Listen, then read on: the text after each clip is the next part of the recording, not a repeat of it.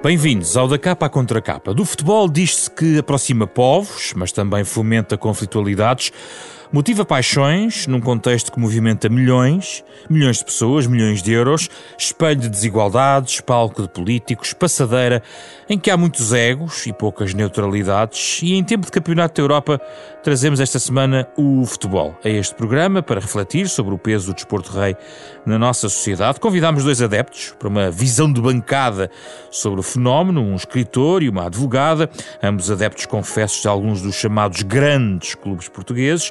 O escritor Bruno Vieira Amaral, benfiquista, escreve também crónicas sobre futebol para o Expresso, e a advogada Rita Garcia Pereira, sportinguista, especializada em Direito do Trabalho, que se meteu recentemente no trabalho de pôr direito o que, na sua opinião, estava torto no Sporting, quando integrou a Comissão de Fiscalização que suspendeu a antiga direção de Bruno de Carvalho, entre outras medidas. Com eles vamos falar sobre o peso do futebol nas nossas vidas e na nossa sociedade nos próximos 30 minutos.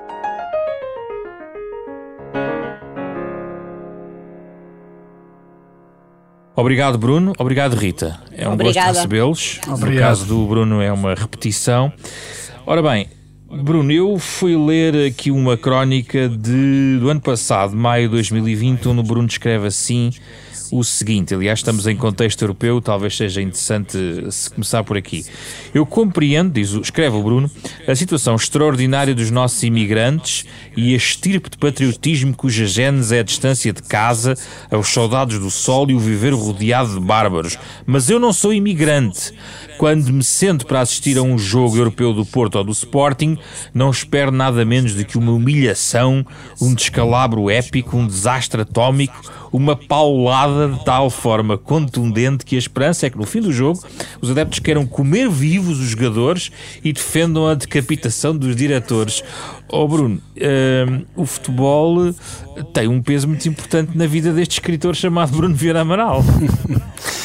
Hoje o futebol tem um peso, uma presença muito regular na minha vida porque desde logo escrevo semanalmente sobre desporto e mais especificamente sobre futebol para o Expresso. Portanto, a presença do futebol é incontornável, tenho que estar atento ao que se passa e procuro escrever abordando o tema nas suas diferentes dimensões, não é? Não só na questão estritamente desportiva, mas também cultural, sociológica, e procuro que essas crónicas sejam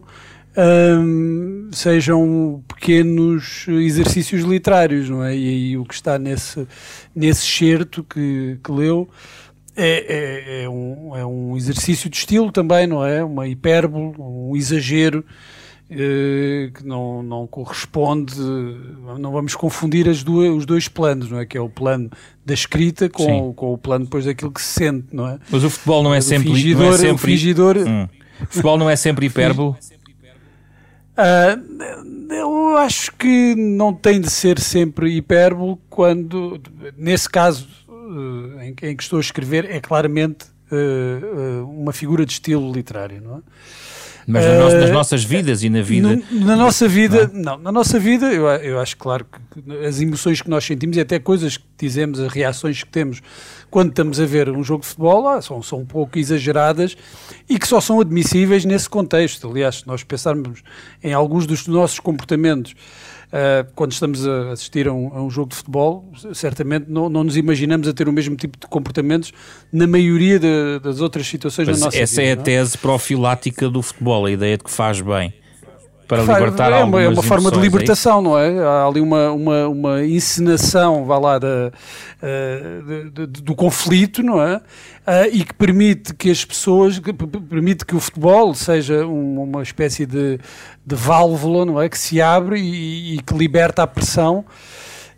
E usamos o futebol então como uma escapatória para a tensão acumulada, não é? E tem esse efeito, não é? Toda a ritualização, a encenação do conflito, não só entre clubes, não é? Entre tribos, clubísticas, mas também entre nações, há sem dúvida que ajuda a libertar algumas tensões, mas muitas vezes também é o reflexo dessas tensões, não é? Há pessoas que pensam que o futebol acaba por fomentar esses conflitos. Eu creio que mais do que fomentar, o futebol reflete esses conflitos que já existem na sociedade e que se servem do futebol, que esses conflitos servem-se do futebol para se exteriorizarem, não é? Para se manifestarem. Rita, o futebol tem uma força desmedida face à realidade, está para além daquilo que realmente o peso que devia ter na nossa vida social. O que é que a Rita pensa sobre isto? Acho que vou entrar aqui em contraciclo e vou-lhe responder afirmativamente. Então. Ou seja, eu acho que quer os milhões à volta do futebol, que depois também se explicam pelas audiências, quer acima de tudo algumas emoções que despertam, podiam ser transportadas para outras realidades muito mais importantes do que na prática ver duas equipas a chutar uma bola. E note-se, eu também sou das que vou ao estádio, não desejo a morte dos rivais, embora já me tenham desejado muitas vezes a mim, às vezes até elementos do meu próprio clube, mas adiante. Só que acho que o futebol ultrapassou em muito as fronteiras daquilo que deveria ser, e em vez de diversão é um negócio apenas, por um lado.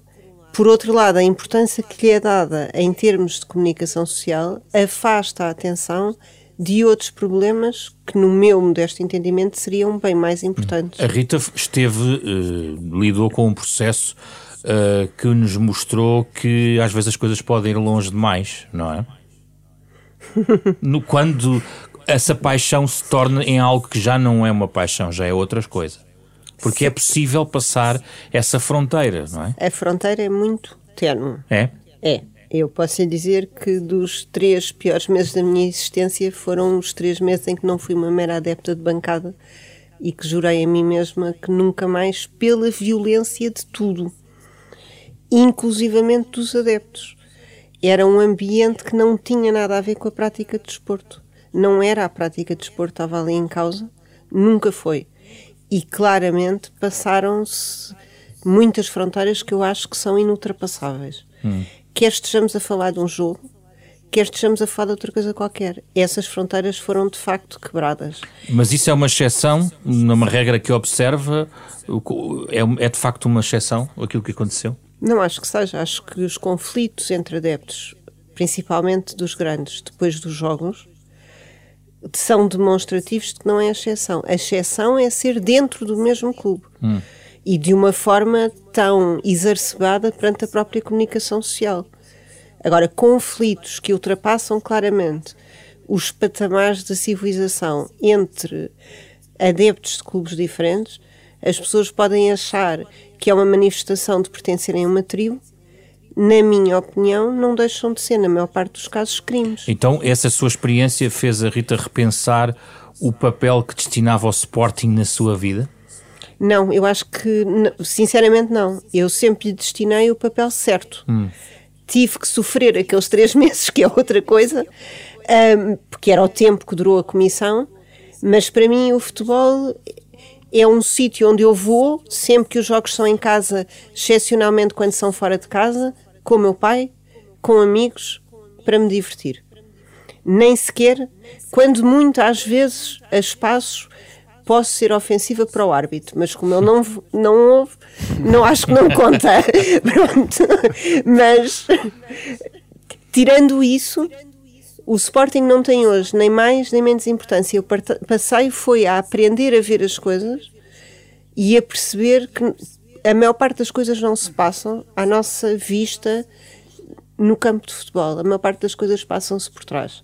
Esse entendimento só o tive depois de ter passado na Comissão de Fiscalização. Bruno, ao fim de 30 anos, 3 décadas a ver futebol, ou 2, ou enfim, um adepto com alguma bagagem de acompanhar o seu clube, acaba por se posicionar em relação à sua própria personalidade, em relação ao clube. Uns sempre foram reservados, Outros tiveram fases, se calhar até vem talvez até de alguma adolescência, de muita vibração, que foram caldeando ao longo da vida. O papel do futebol na sua vida foi mudando ao longo dos anos, Bruno? Claro, o futebol nunca é tão importante na vida de alguém como na infância. Aí é que o futebol é importante, e acho que se não ultrapassarmos isso na idade adulta é porque continuamos num estado de infância.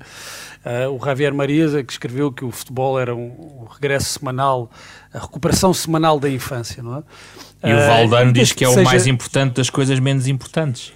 Sim. E desde que seja essa recuperação semanal e não se viva o clube quase como uma religião, eu acho que pode ser, é bom, é saudável, é entretenimento, e o entretenimento faz falta. Eu não sou nada dessa ideia de que às vezes é muito difundida, que cá em Portugal, ao contrário dos outros países, nós ligamos, damos demasiada importância ao futebol jogado. Não é? Eu não acho que isso seja verdade. Nós vemos reações nos outros países, se pensarmos, até nos países escandinavos, que nós vemos, e são exemplos. Podemos olhar para o Reino Unido, que tem experiências para todos os géneros, não é? Claro, claro, e é importantíssimo em termos de entretenimento, até de coesão social, mais uma vez também, como eu disse há pouco, como uma forma de aliviar certas tensões que existem na sociedade, e tudo, claro, e de uma forma equilibrada, acho que tem esse papel fundamental. Mas não está desequilibrado, Bruno? O problema, claro, em Portugal é o desequilíbrio que existe, é nós darmos proporcionalmente uma importância, um peso, o futebol ter um peso muito maior do que aquele que tem outras áreas de atividade e outras áreas de interesse, outras áreas culturais. Esse é que é o problema.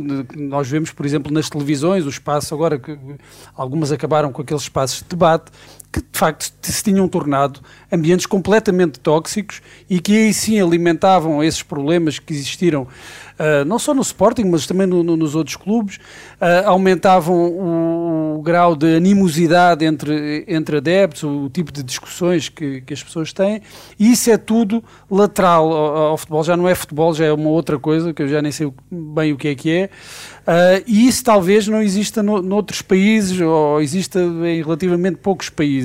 Agora, o entusiasmo, o futebol enquanto ópio do povo, num sentido não de alienação completa, mas de entretenimento, existe nos países escandinavos, existe no Reino Unido, existe em Itália, existe em França, existe em muitos países. Sim. Agora, o que depois não temos, e eu não concordo com essa ideia de que lá está, que é muitas vezes difundida, do nosso interesse por futebol.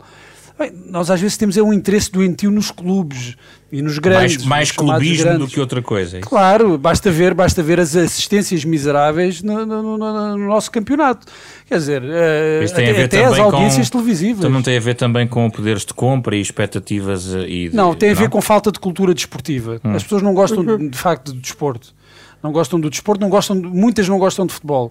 Que são completamente bárbaras, gostam do conflito, gostam do clube, gostam do seu clube, mas depois não há nenhuma cultura desportiva, de ligação. Os clubes em Espanha, por exemplo, mesmo em cidades pequenas, são são um meio de coesão social, são também representativos daquelas comunidades, e cá em Portugal há um grande afastamento das pessoas, das comunidades, dos locais em relação aos seus clubes. É tudo centrado nos grandes, e isso cria e contribui para esse ambiente doentio, violento. A nossa conversa é atravessada por várias contradições aqui, Rita, porque se o Bruno estava a sublinhar a ideia de um afastamento das comunidades, a verdade é que supostamente estes clubes, na maior parte dos casos, tiveram origens, uns mais numa aristocracia, outros menos, mas emanam, a maior parte, por exemplo, dos clubes portugueses não emanam de investimentos milionários como noutros países,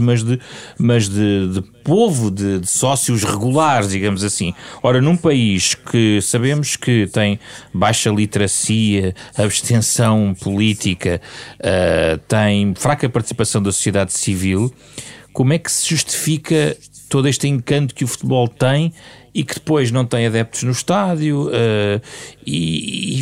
Por exemplo, a Rita fez parte, no fundo, de uma resposta dentro de um clube de sócios de base, digamos assim, numa situação.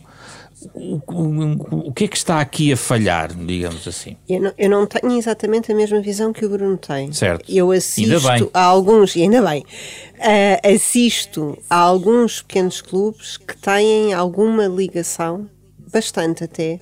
Estou a pensar num que normalmente ninguém fala, o Torriense, que tem uma clara ligação com a comunidade.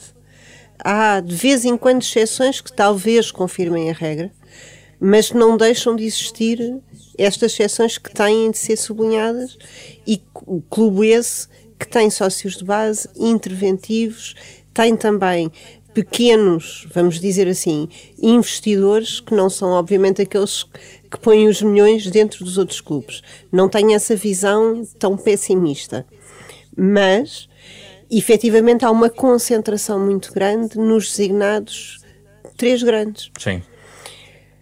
Estava a pensar num outro clube que, não sendo dos três grandes, também não é pequeno, mas, por exemplo, eu fui uma vez assistir com uns amigos meus a um jogo do Vitória e fiquei absolutamente espantada, pelo lado positivo, pela massa de pessoas que estava a assistir ao jogo naquela altura. Aliás, os dois Vitórias, o Vitória de Setúbal e o de Guimarães, têm uma grande ligação à cidade. Em Guimarães, então, é de uma... Eu reportava-me ao Vitória de Guimarães, mas por acaso o de Setúbal também... Também tem uma ligação à cidade de Setúbal também, bastante forte. E basta ver o que lhe aconteceu, não é? Eu acho que é um bom exemplo do que é que tem falhado não só no futebol, mas na sociedade, não é? E também diz muito, no caso, sobre a decadência de algumas cidades, não é? Não é só isso. O problema do Vitória de Setúbal é um problema até mais jurídico, porque não se conseguiu, o Vitória andava em perdas sucessivas e a apresentar sucessivamente planos de recuperação que ele próprio incumpria. Sim. Portanto, se calhar a intervenção tinha que ter sido feita há muito mais anos, até porque estava... Rita, mas quem se mete num clube desprestigia-se? Sujeita-se a isso. Porque há uma ideia de má fama que o dirigismo desportivo tem. Má fama é essa que eu em parte percebo. Então. Mas eu acho que depende das funções em que esteja. Mas... efetivamente sujeita-se a ficar com uma péssima fama, sim. E isso porquê? Porque obriga a pessoa, o adepto ingênuo e com boa vontade de ajudar o clube a ir por caminhos menos recomendáveis também? Não. Para fazer a defesa do seu clube? Não. Eu acho que não obriga. Agora, corre o risco de, sem às vezes perceber, porque... o que está montado está tão bem montado que algum sócio mais incauto é capaz de se arriscar imenso sem sequer perceber. É um facto. Mas porquê? Porque lá está, principalmente nos três primeiros, o dinheiro que gira ali é imenso. Se calhar até, diria eu, é demais. O que depois gera uma série de negócios marginais que não têm sequer diretamente a ver com o próprio futebol e que gravitam por ali. Quando um clube não tem esta dimensão, não tem acesso a estes dinheiros, de onde, se calha de descer de divisão, assumiu compromissos que não pode pagar, e vamos bater ao caso dos Vitórias, sim, e afins. E outros. Portanto... e efetivamente, para se estar num clube, ou se sabe imenso e não necessariamente de futebol, diria que até é preciso saber mais das realidades paralelas do que do próprio futebol em si, ou se correm riscos, a não ser que se esteja numas funções muito específicas que se dominem completamente. Oh Bruno, o futebol tem este peso todo também porque no caso, por exemplo, dos três grandes, de facto estão numa dimensão que alimentam aquilo que eventualmente podemos chamar a indústria, a chamada indústria do futebol. No meio disso tudo, os adeptos como é que mantém a sua ingenuidade clubística ou o seu amor ao clube sem pensar em todos os milhões e um conjunto de decisões que estão lá pelo meio? Na verdade, o que fazem é a futebolização da gestão. Eles começam a olhar para os resultados, para os orçamentos, para os resultados da gestão de uma forma futebolística, não é? E isso explica que o atual modelo de negócio, que é completamente insustentável para os clubes portugueses. Acho que os três grandes portugueses, se fossem empresas noutro setor de atividade, já tinham falido, já tinham fechado. Tecnicamente têm falência, não é? Sim, já tinham fechado os três, portanto, e só não fecharam pela importância que o futebol acaba por ter até em termos políticos, pelo peso que acaba por ter em termos políticos e por toda aquela convergência de interesses mais ou menos obscuros e que envolveram, como nós vimos até recentemente, a banca, mas que não só, portanto, há uma convergência de interesses entre a política, a banca... Talvez os média também, não? E os média, claro, também vivem disso, não é? Portanto, a única forma, em vez dos adeptos se afastarem, não é, dessas questões e se concentrarem no jogo jogado, o que há é uma claquização ou uma futebolização dos resultados operacionais e das transferências e do que é que se conseguiu vender e quem é que fez mais dinheiro. Mas que tem também, em parte, contribuído para uma gestão completamente irrealista e completamente deslocada, Bruno, no meu entender, para a realidade portuguesa. Vamos só subir agora para uma outra arena de conversa que tem a ver não já com os clubes, mas com as seleções. As manipulações políticas também existiram. Os políticos gostam de ir às tribunas VIP quando joga a seleção. Houve até governantes que se viram acusados relacionados com conflitos de interesses relacionados com jogos da seleção. E neste equilíbrio entre exaltação e comportamentos exacerbados e o papel de uma seleção, o que é que muda na equação em relação aos clubes? Acho que as seleções funcionam como uma espécie de metonímia da nação, não é? E que muitas vezes são usadas como, não só as seleções, não só no futebol, mas os resultados desportivos em geral são usados como um símbolo do sucesso da nação, do sucesso ou então do insucesso, para quem está na oposição, em países em que há oposição, não é? Mas isso sempre aconteceu, se nós pensarmos na Guerra Fria, não é? E no combate sem armas ou com armas que não foram utilizadas entre a União Soviética e os Estados Unidos, percebemos que uma das dimensões, um dos palcos em que se travou essa batalha foi no palco desportivo, não só em certos desportos, mas pensar nos grandes eventos como os Jogos Olímpicos, em que havia sempre aquela discussão quem é que tinha mais medalhas, quem é que conseguia mais medalhas, houve investimento e não terá sido apenas por parte dos países da Europa de Leste, do Bloco de Leste na altura, mas também de outros países ocidentais. Houve investimento em programas de doping para quê? Para só obter certos resultados, porque isso, ter grandes desempenhos desportivos, significava, de alguma forma, fazia passar a mensagem que a nação tinha sucesso e tudo o que se fazia era bom e as pessoas viviam bem. Mas a identidade hoje em dia da nação, por exemplo, no caso português, passa muito hoje em dia pela ligação à seleção nacional, quer dizer, a seleção nacional fez mais pela aprendizagem do hino nacional a uma criança, claro, do que qualquer outra instituição em Portugal. Sim. Sim, e isso quanto a mim tem uma explicação simples. O facto de só cantarmos o hino, né, nesses eventos desportivos, isso tem que ver com uma história com a nossa história política no século XX, com 40 e tal anos de ditadura de direita e da associação de ideias nocivas a tudo o que seja, ou que diga ser patriótico, não é?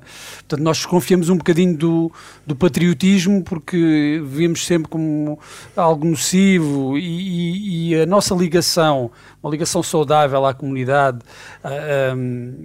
o esforço para o bem comum dos nossos concidadãos, que são aqueles que estão mais próximos de nós, não é necessariamente mau, mas há uma grande desconfiança social, sociológica, em relação à ideia de patriotismo, e que só é arrumada, essa noção nociva do patriotismo, nos eventos desportivos, em particular naquilo que está ligado à seleção nacional, como se a seleção nacional fosse de facto a nossa única representação consensual, a nossa, uma espécie de nossa bandeira, não é?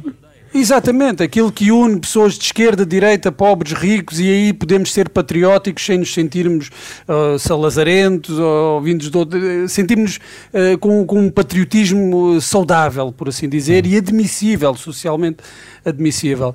Portanto, eu acho que essa é a razão pelo qual as nossas crianças aprendem o hino em contexto futebolístico e não em qualquer outro contexto, que poríamos logo as mãos à cabeça se isso acontecesse. A Rita estava aqui a abanar a cabeça, não sei se estava a concordar ou não.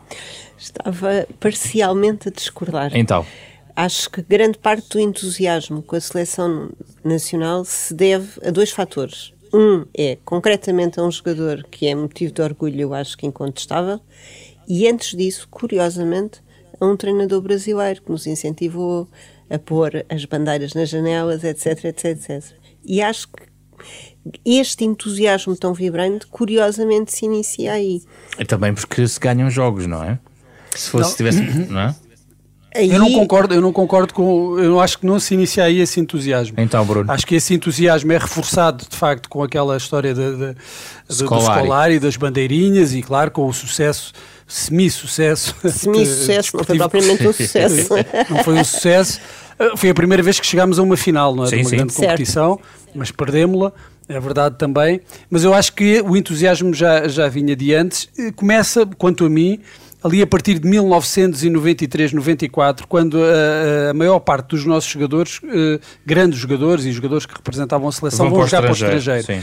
Exatamente, e que se perde um bocado aquela ligação, aquela ideia de representantes, estão lá, cada um pertence ao seu clube. Sim. E passa-se a ter uma ideia da seleção nacional como sendo verdadeiramente seleção nacional. Eu lembro-me, nos anos 80 havia muito esse discurso, até o Pinto da Costa, presidente do Porto, falava várias vezes, até atacava os jogadores de outros clubes que estavam na seleção nacional. Portanto, não havia nada essa ideia da seleção, eram quintinhas lá dentro, não é? E começa-se a perder um bocado essa ideia, felizmente, digo eu, com a ida dos jogadores do Figo, do Paulo Sousa, do Fernando Couto para o estrangeiro, do Rui Costa também, e a partir daí então começa a encarar-se a seleção nacional verdadeiramente como a equipa de todos nós, a equipa nacional, não é? A equipa de todos nós, a expressão já vem antes. E depois conhece esse momento, que é o único. Mesmo, e vou-lhe explicar também porquê. Então. Porque ainda hoje, quando foi a convocatória dos jogadores, se discutiu se estavam lá elementos suficientes, pelo menos dos três grandes. Eu acho que continua a haver uma espécie de cota. Eu acho que continua a existir as discussões entre clubes, acho, a propósito dos convocados.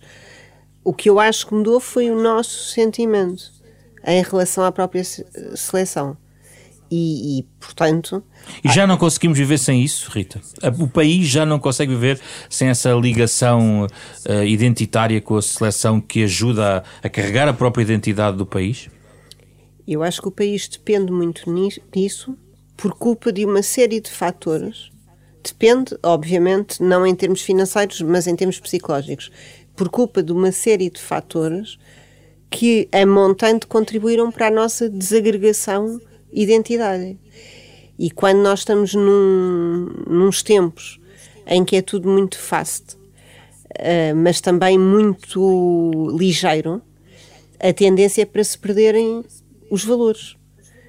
E neste momento, se calhar, a seleção representa uma união que nós vemos desagregada assim que saímos do estrito campo da seleção e vamos para outro qualquer. E transitámos de matriz, porque transitámos de 66, daquela geração moçambicana que representava Portugal naquela altura, a uma seleção de hoje que tem Rafael Guerreiro, António Lopes, que representam muito o movimento também dos portugueses que vivem fora. Um Pepe, nasceu em Maceió, é algo que também que ajuda a constituir uma ideia de Portugal aberto, mais aberto do que se calhar é? Eu acho que também se verifica isso de outras seleções. Estou a pensar, por exemplo, na francesa. Em França, sim, tem um caso particular também. E mesmo os alemães integraram também muitas tendências, sim. Os turcos, etc. Portanto, não acho que isso seja um exclusivo da nossa seleção. Acho que corresponde a um movimento geral de maior inclusão, que espero que se mantenha, apesar de algumas vozes dissidentes desta minha opinião, mas que espero honestamente que se mantenha. Não creio que seja uma seleção mais ou menos representativa de Portugal. Acho que o que mudou foi a nossa mobilidade em termos gerais. Bruno, o futebol, um jogador de futebol, em princípio, o seu talento pode fazer derrubar um conjunto de barreiras que nós ainda assistimos no resto da sociedade. Refiro-me, por exemplo, e gostava de perguntar se o futebol, ao contrário da sociedade, tem um elevador social bem estabelecido, porque quem vem de uma condição social mais difícil tem no futebol uma possibilidade de uma certa ascensão do ponto de vista material, e no resto da sociedade os nossos debates são sobre um elevador social estragado que nem a educação consegue travar as desigualdades que nós vivemos. Como é que o Bruno vê isto? Eu vejo por um lado como positivo, não é? Para o futebol, porque se nós olharmos, e isso que estavam a falar, se olharmos para a composição da seleção portuguesa, a seleção é muito mais diversa do que a maior parte das empresas e de outras realidades sociais em Portugal, desde logo na comunicação social. Esse é o lado positivo, é que o futebol de facto é um espelho da sociedade, mas se calhar um espelho da sociedade que nós queríamos ser e não da sociedade que somos noutras áreas de atividade. Portanto, pode ser um espelho que dá uma imagem um pouco distorcida em relação à mobilidade social. Qual é que é o aspecto negativo quanto a mim? É que parece que o facto de haver essa diversidade no futebol e ser democrático e funcionar como um elevador social, cria a ideia de que só o único elevador social que funciona é o futebol. E que as pessoas, muitas vezes até as famílias, investem em demasia no futebol, à espera que os miúdos venham a ser novos Cristianos Ronaldos. Esse é que é o problema. Não é que não é o funcionamento do futebol, é o que não funciona fora do futebol. Para mais num país que tem fracos índices de prática desportiva, se olharmos para as estatísticas. Exatamente. E até a todos os níveis, por isso é que nós somos um bocadinho um milagre incompreensível. Há pouco tempo estava a ver o número de federados. Quando nós dizemos do peso do futebol na sociedade, se nós compararmos mesmo proporcionalmente o número de federados em países como a Alemanha ou a França, quer dizer, eles têm uma pool de talento, de jogadores, sei lá, dezenas de vezes superior à de Portugal, e na verdade, e no entanto nós conseguimos competir contra esses países, não é? Conseguimos competir, sim, com esses países. E se calhar o futebol neste aspecto funciona melhor do que o resto da sociedade, do que o resto dos setores económicos, ou do que a maior parte dos setores económicos. O futebol, neste sentido da seleção nacional, até da prática desportiva dos jovens federados, mesmo assim, acaba por ser dar uma imagem distorcida que não corresponde à realidade. O futebol faz-nos pensar que somos melhores enquanto sociedade do que realmente somos. Por isso é que nos agarramos tanto ao futebol. Quando nos devíamos agarrar era às outras áreas e tentar que tivessem os mesmos níveis de desempenho que o futebol. Oh, Rita, isto acontece também, não sei se concordo ou não com o que o Bruno estava a dizer, mas acontece também quando o futebol transporta causas e levanta debates que a sociedade, que acompanham aqueles da sociedade. Estou a falar, por exemplo, da relação com o racismo, ou até de minorias, as questões das tolerâncias em relação a orientações sexuais e a questão de inclusão, que tem sido marcado nos últimos anos e nos últimos semanas também, num debate que não é só português, é um debate europeu. Tenho que ir atrás. Tenho que dizer uma coisa. A circunstância de nós não termos muitos federados, mas depois termos grandes jogadores, talvez também seja um sinal de que a nossa formação é boa. Não é só a matéria-prima, são também as formações. Sim, por outro lado, isso mudou desde os anos 80. E isso mudou. Por outro lado, no futebol é verdade que as pessoas estão... O que aparece está em pé da igualdade, mas recentemente houve uma reportagem sobre situações de jogadores com salários em atraso que são demonstrativas de realidades que nós conhecemos da sociedade. Nós vemos o que funciona. O que não funciona muitas vezes está escondido. E, portanto, também não podemos dizer que o futebol representa... Para não estragar a indústria. Para não estragar a indústria. Portanto, não podemos dizer também que o futebol representa mais do que a sociedade é. Eu diria que o futebol que nos é dado a ver, sim, mas depois existem os outros. Eu estava a referir-me em relação à seleção nacional. A seleção nacional, até pelo lugar que ocupa no ranking mundial, é muito melhor do que o futebol português. Em comparação, não é? Claro, o futebol português é uma realidade mais complexa do que a seleção nacional. Sim, claro. Agora, os resultados da seleção nacional são, de facto, se olharmos só para aí, é uma grande diferença, não é? Porque temos jogadores que os nossos clubes não podem pagar. Claro. Mas que formam. Mas que formam, lá está, claro. Por isso é que eu estava a falar da formação, nem tudo é mau. E claro, por outro lado... E com toda a razão. Não estão lá... Alguns jogadores que poderiam estar se não tivessem tido azar com o clube, e depois estou a pensar num clube em concreto, por exemplo, que a senhora fugiu aparentemente com o dinheiro do investidor chinês e desapareceu e ninguém pagou nada a ninguém. E estas realidades também integram o futebol. Portanto, importa assinalar isto. Muitas vezes fala-se de que, e agora deixe-me aqui puxar a sardinha jurídica, de uma justiça autónoma, que é a justiça do desportiva, que eu sei que há, mas que vive em timings e vive em contextos que não são bem os normais. Existe uma justiça realmente à parte, muito mais do que devia existir, e já agora a aplicação do direito é muito sui generis no futebol? Vou dar-lhe uma resposta de uma desencantada com o sistema jurídico. Então. Eu acho que existe uma justiça à parte, é inegável, que é feita de timings. A desportiva também me parece inegável. Sim.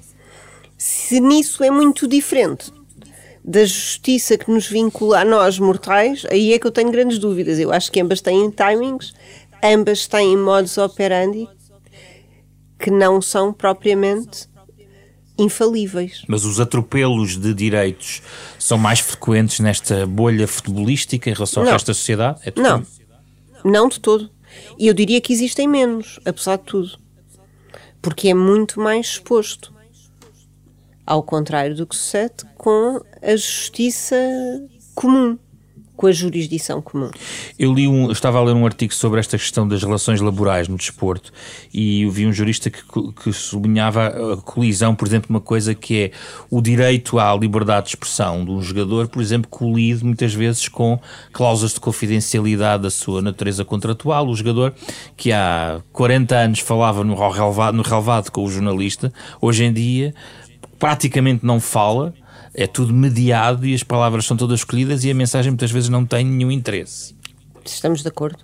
Mas isso não se verifica só com os jogadores de futebol. Essas cláusulas, a mim o que me faz confusão no regime do direito desportivo, do ponto de vista laboral, não é tanto coartar essa liberdade, porque é exatamente a mesma liberdade, é coartada quanto a outros tipos de trabalhadores. Não é exclusivo e, portanto, se queremos ter essa discussão, temos que a ter quanto a todos os tipos de trabalhadores, não apenas quanto aos jogadores de futebol. O que a mim me choca é a influência permitida pelo direito desportivo que os agentes têm em tudo o que seja relações estabelecidas com os próprios futebolistas. É por aí. O resto, nós podemos nos escandalizar muito, mas só se não estivermos a olhar para uma relação de trabalho normal. Que não é. Que não é, desde logo, porque é renovada ciclicamente, ao contrário do que acontece com a relação tipo laboral. Estamos de acordo que não é, também não se ganha o mesmo. Sim. Nos grandes clubes. Bruno. Estava a lembrar das revoluções que nós tivemos, a Lei Bosman na circulação, no fundo tentar trazer também, europeizar todo esse movimento, mas também reivindicações antigas, os mais cultores do futebol lembram-se das reivindicações do tempo da ditadura, a democracia corintiana, do Sócrates, não é? Sim, do Sócrates. Não é? O Sócrates, o jogador brasileiro, médico, curiosamente. Não é? Bruno, como é que aqui também é uma bolha o futebol em relação ao resto? Não, tem que haver algumas diferenças, não é? Tem que estar previstas. A especialista é a Rita, não sou eu, mas enquanto adepto eu percebo que tem que haver algumas diferenças. Não se pode aplicar a lei de trabalho a tudo no futebol, caso contrário, quer dizer, a competição acaba por ser, ser insustentável, não é? Estamos plenamente de acordo. Claro, tem que haver ali regras que têm que estar bem definidas, até para a proteção dos jogadores, não só, e da proteção dos clubes mais fracos. Ou seja, os clubes não têm os mesmos recursos económicos, porque a Lei Bosman, na verdade, que veio, claro, defende os interesses dos jogadores, também acabou por defender muito os interesses dos grandes clubes, os clubes que podem pagar mais, não é? Porque o jogador passa a ser livre e aqueles clubes que investiram na formação do jogador e depois de um momento para o outro se vêem sem ele porque ele tem liberdade, não é? de assinar por outro clube, ficaram um pouco desprotegidos. Não, mas e tem que se encontrar formas, lá está, tem que se encontrar formas de compensação que são diferentes, têm que ser necessariamente diferentes do que se aplica nas restantes relações laborais. Agora, também pode funcionar como um laboratório, o futebol, e deste esse exemplo da democracia corintiana. Pode servir de laboratório. Nós também tivemos casos cá em Portugal, se nos lembrarmos da revolta dos jogadores em Saltilho, que foi uma revolta contra a desorganização da estrutura federativa, não é? E da falta de proteção. Também tinha a ver com contratos. Não, tem a ver com contratos de imagem também, não é? Claro, mas esse problema resultava do quê? Da falta de organização, da falta de uma estrutura profissional que lidasse de uma forma profissional com estas coisas. Rita, ias dizer qualquer coisa. Não, eu ia dizer que cada vez que lembro disso, lembro-me sempre da música do Herman José e acabo sempre por me rir. Vamos lá cambada, todos à molhada, que isto é futebol do tal. Muito bem. Para fechar, já que fomos para o lado jurídico, eu levar aqui para o lado do Bruno, porque falar na questão das obrigações, foi o Camus que disse que o que mais se sabia sobre moral e as obrigações do homem o devia ao futebol. Camus foi guarda-redes, né? E encontrei também uma outra citação muito interessante que não conhecia, de um sociólogo alemão chamado Theweleit, que lembrou que a folha de papel tem exatamente o mesmo formato de um campo de futebol. E de facto, há pouco estávamos a falar da questão dos ópios, mas a intelectualidade, Bruno, também foi conquistando, talvez até pelo campo dos média, mais do que talvez não tanto pela obra nos livros, mas talvez na intervenção nas crónicas e noutros formatos, foi-se aproximando ou foi dando um caráter intelectualizado ao futebol, não, Bruno? Não sei, eu posso falar da minha experiência com o futebol. Eu sou escritor e sou adepto de futebol desde que me lembro. Sou adepto de futebol desde que me lembro e depois tornei-me escritor. Portanto, o futebol é uma coisa que faz parte da minha vida. Não é um tema sobre o qual eu agora decidi escrever para intelectualizar ou para lhe dar dignidade literária.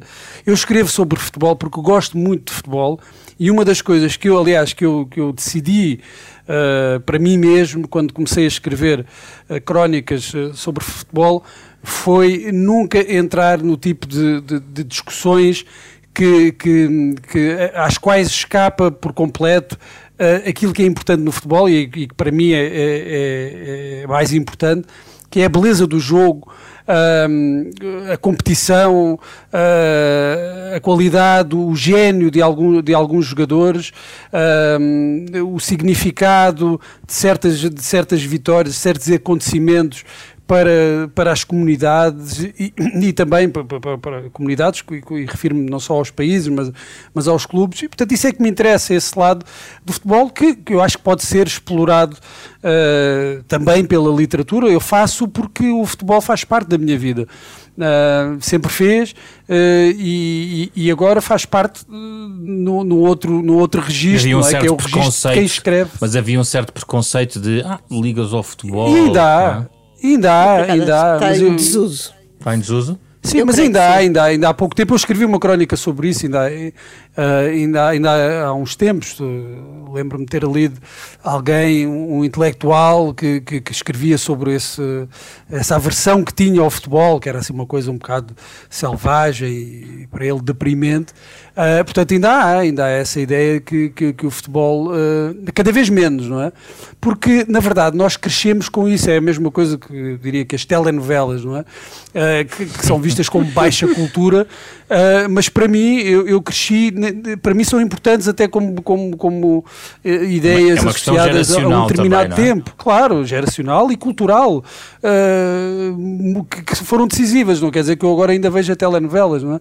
Mas foram importantes para a formação, eu diria quase sentimental, para a educação sentimental da minha geração, e o futebol também.